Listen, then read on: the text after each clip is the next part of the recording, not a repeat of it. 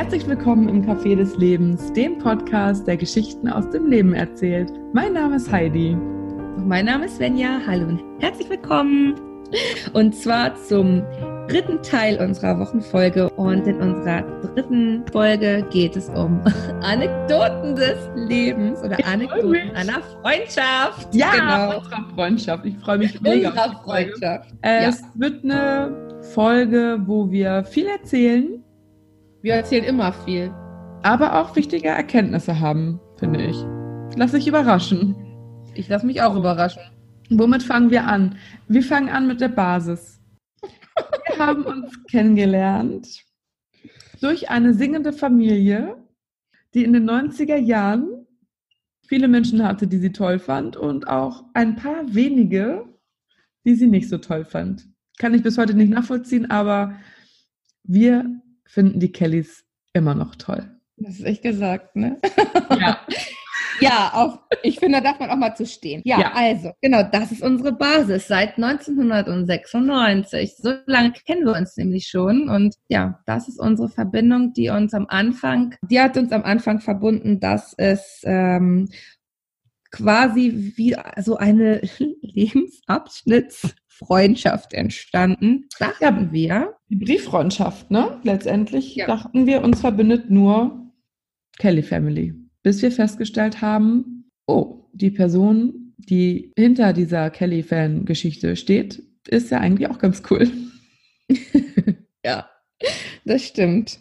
Ja, und ähm, die ersten Jahre haben wir uns eigentlich auch wirklich nur mit den Kellys beschäftigt, ne? Und auch viel ja wirklich nur das Thema gehabt und dann wurden wir auch irgendwann älter, äh, Jugendliche und wann gab es den ersten Bruch, Heidi? Es ist ja so wirklich so eine Freundschaft, ist ja nicht immer so gleichbleibend. Also ich kenne das jedenfalls nicht. Es gibt immer Höhen und Tiefen, man trifft sich mal mehr, mal weniger, man hat mal mehr Bezugspunkte, mal weniger Bezugspunkte und wann meinst du, hatten wir vielleicht unser erstes Tief? Das kann ich dir ganz genau mit Datum benennen. okay. Ja, und zwar war es dein 18. Geburtstag. Oh Gott, so lange her. Ähm, für die Hörer, die es nicht wissen, wir haben damals nicht in der gleichen Stadt gewohnt. Ich wohnte in Braunschweig und Svenja im Wendland, also anderthalb Stunden entfernt mit dem Auto. Ich bin zwei Jahre älter als Svenja, hatte also schon zu ihrem 18. Geburtstag meinen Führerschein. Und es fing damit an, dass ich nicht zu ihrem Geburtstag eingeladen wurde. Da war ich schon ein bisschen angesäuert, aber mein damaliger Freund hat mich irgendwie, glaube ich, da so ein bisschen weggeholt und gesagt, ja, meine Güte, wenn du sie sehen willst, dann fahr doch hin. Ja, das habe ich dann gemacht und stand vor der Tür. Sven hat die Tür aufgemacht und der erste Satz war, was machst du denn hier? Hm. Das ja. war nicht der Satz, den ich hören wollte. Ich dachte, du stehst Was? irgendwie so, wie geil bist du denn? Ja. Hm, ich weiß ja. das noch. Ich kann mich da tatsächlich noch dran erinnern. Ich weiß auch noch, was du anhattest. Und ähm, ich war wirklich tatsächlich schockiert darüber, dass jemand sich ja ohne Absprache quasi einem auf den Weg macht, um mich zu überraschen.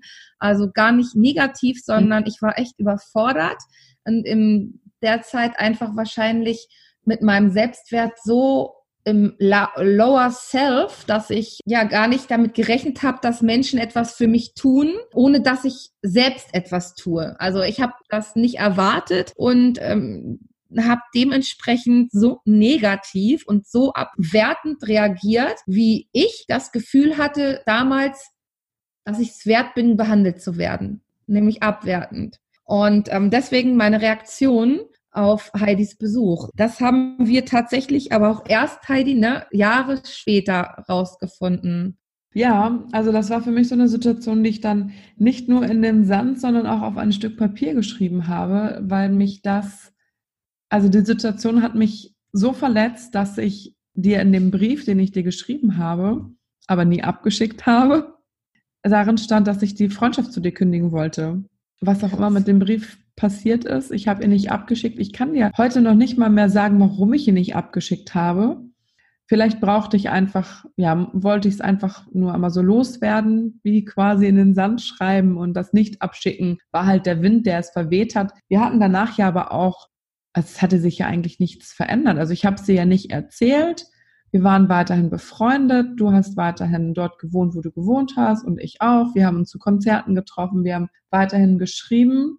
Ich dachte, es gäbe Hoffnung, als du dann zum Studieren nach Braunschweig gezogen bist. Und das war dann halt nochmal so ein Down, weil ich hatte mir so viel davon erhofft, dass wir dann in der gleichen Stadt wohnen, dass wir noch enger werden und dass das unser, unsere Freundschaft auf so ein richtiges, weiß ich nicht, eins Sternchen-Niveau hochkatapultieren wird. Und es war komplett das Gegenteil. Ne? Also du warst ja. so mit der Uni beschäftigt. Ja, tatsächlich ist es ja so, dass wir ähm, dann einfach auch gar keine Anhaltspunkte mehr hatten, also keine Ankerpunkte und keine Punkte mehr, die uns miteinander verbunden haben. Ne? Wir haben ja dieses Kelly-Fan-Sein auch so ein bisschen auch aufgelöst, nachdem die sich dann ja auch so ein bisschen verteilt hatten, die Kellys, haben wir uns auch verteilt, sind anderen Dingen nachgegangen und ich sag's mal so, unserer Freundschaft kam tatsächlich das Leben dazwischen.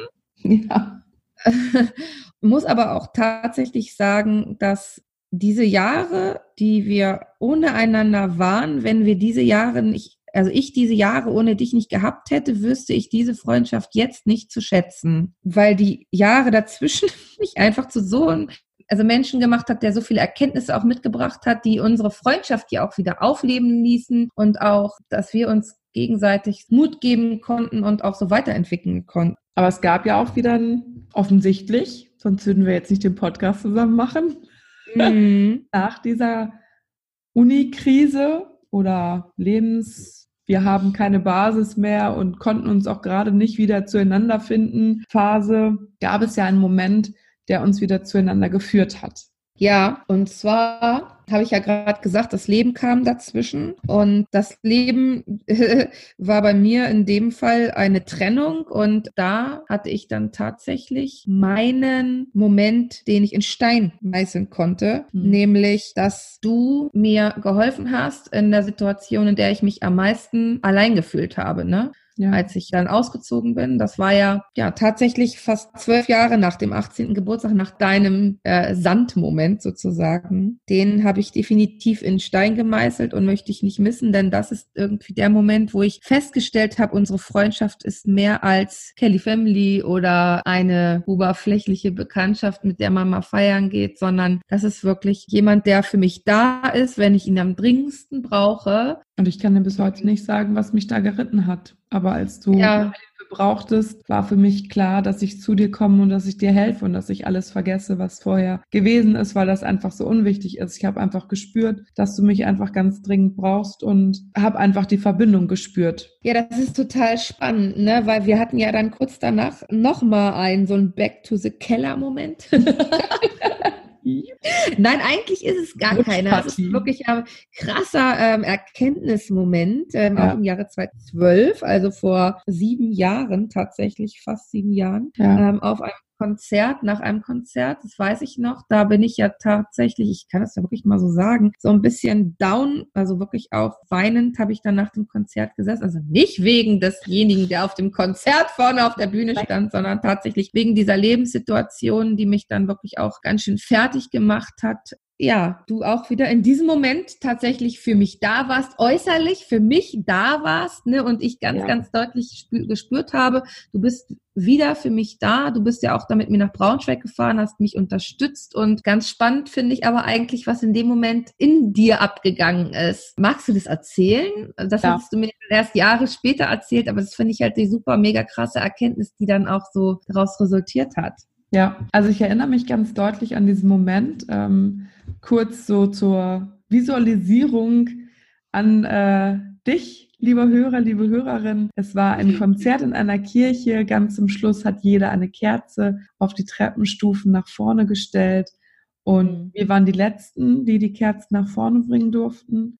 Und wir sind da einfach sitzen geblieben. Alle haben die Kirche verlassen und wir blieben sitzen. Dann kam der besagte Moment, wo Svenja geweint hat und ich habe sie angeguckt und in meinem Kopf war einfach so ganz viel Unverständnis. Ich hatte zwei Wochen vorher meine zweite Fehlgeburt, mein zweites kleines Baby verloren und habe mir nur gedacht, ganz im Ernst, es geht nur um Job, es geht nur um Beziehung. Was hast du jetzt gerade für ein Problem? Meine Probleme sind viel größer und das, was ich erlebt habe, wenn du das erlebt hättest, dann würdest du jetzt nicht hier auf der Stufe sitzen und weinen. Ja, ich habe deine Situation bewertet. Innerlich habe ich dich belächelt, auch ein bisschen ausgelacht, weil ich halt einfach nicht verstehen konnte, warum du, warum dich das so fertig macht. Aber ich habe auch gespürt, dass du mich brauchst und deswegen habe ich es halt nur in meinem Inneren getan und nicht nach außen hin, weil ich wohl irgendwie gewusst habe, dass es nicht in Ordnung wäre. Ja, ich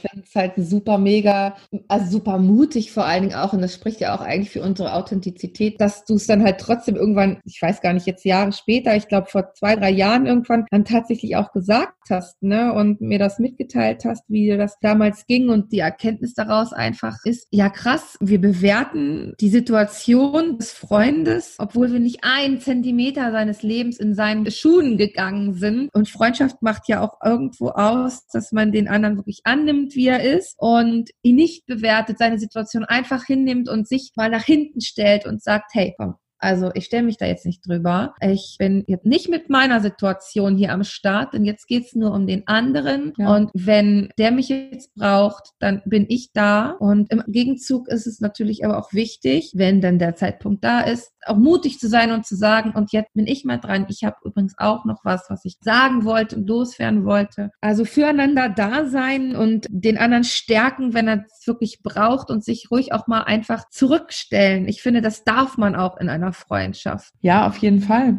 Für mich war das ja auch total erkenntnisreich. Also mhm. warum auch immer ich in dem Moment halt einfach schon, ich hätte ja lachen können, weißt du? Das ist ja das Spannende.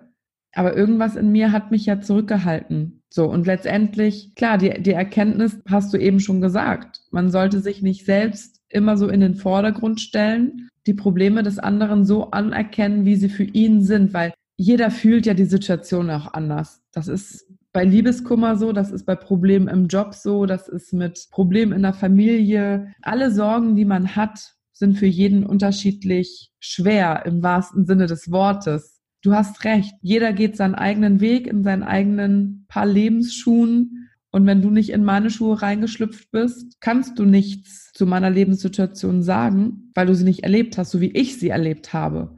Du kannst sagen, wie du sie erlebt hast in deinen Schuhen, wie du deinen Weg gegangen bist. Und das ist eine total schöne Erkenntnis, weil es einfach hilft, den anderen so zu nehmen, wie er ist ja, und vor Dingen auch an, aneinander zu wachsen und auch an diesen Erkenntnissen. Ne? Da, da kommen wir doch tatsächlich schon fast zu unserem vierten Thema, das wir morgen mit euch besprechen wollen oder euch morgen mit auf den Weg geben wollen. Denn äh, morgen geht es um das Thema, was macht eine Freundschaft eigentlich aus? Ja, wir hoffen, dass euch diese Folge gefallen hat und wir euch ein bisschen mitnehmen konnten und unsere Höhen und Tiefs äh, unserer Freundschaft waren jetzt vielleicht nicht so die witzigsten Geschichten, aber doch schon irgendwo die erkenntnisreichsten und die, die uns am meisten irgendwie für unsere Freundschaft gebracht haben. Ja. Ganz kurz.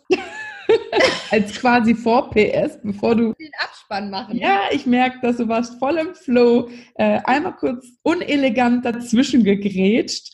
Schreib uns doch einfach gerne unter den heutigen Post bei Instagram at äh, podcast.café des Lebens, ob du auch schon solche Tiefschläge hattest in einer Freundschaft und was deine Erkenntnisse daraus waren und ob diese Freundschaft noch besteht oder ob sie tatsächlich danach auseinandergegangen ist. Vielleicht denkst du einfach mal einen Moment drüber nach und wenn du so eine Freundin hast, vielleicht gibt es auch für euch wieder einen Weg, der euch zusammenführt. Manchmal ist es nur einfach ein Schritt, den man aufeinander zugeht und danach entsteht etwas ganz Großartiges und was ganz Tiefes. Wir sprechen da aus Erfahrung und wir werden da, ja, wir haben noch zwei Tage, wo wir darüber sprechen werden. Jetzt kommt der Abspann.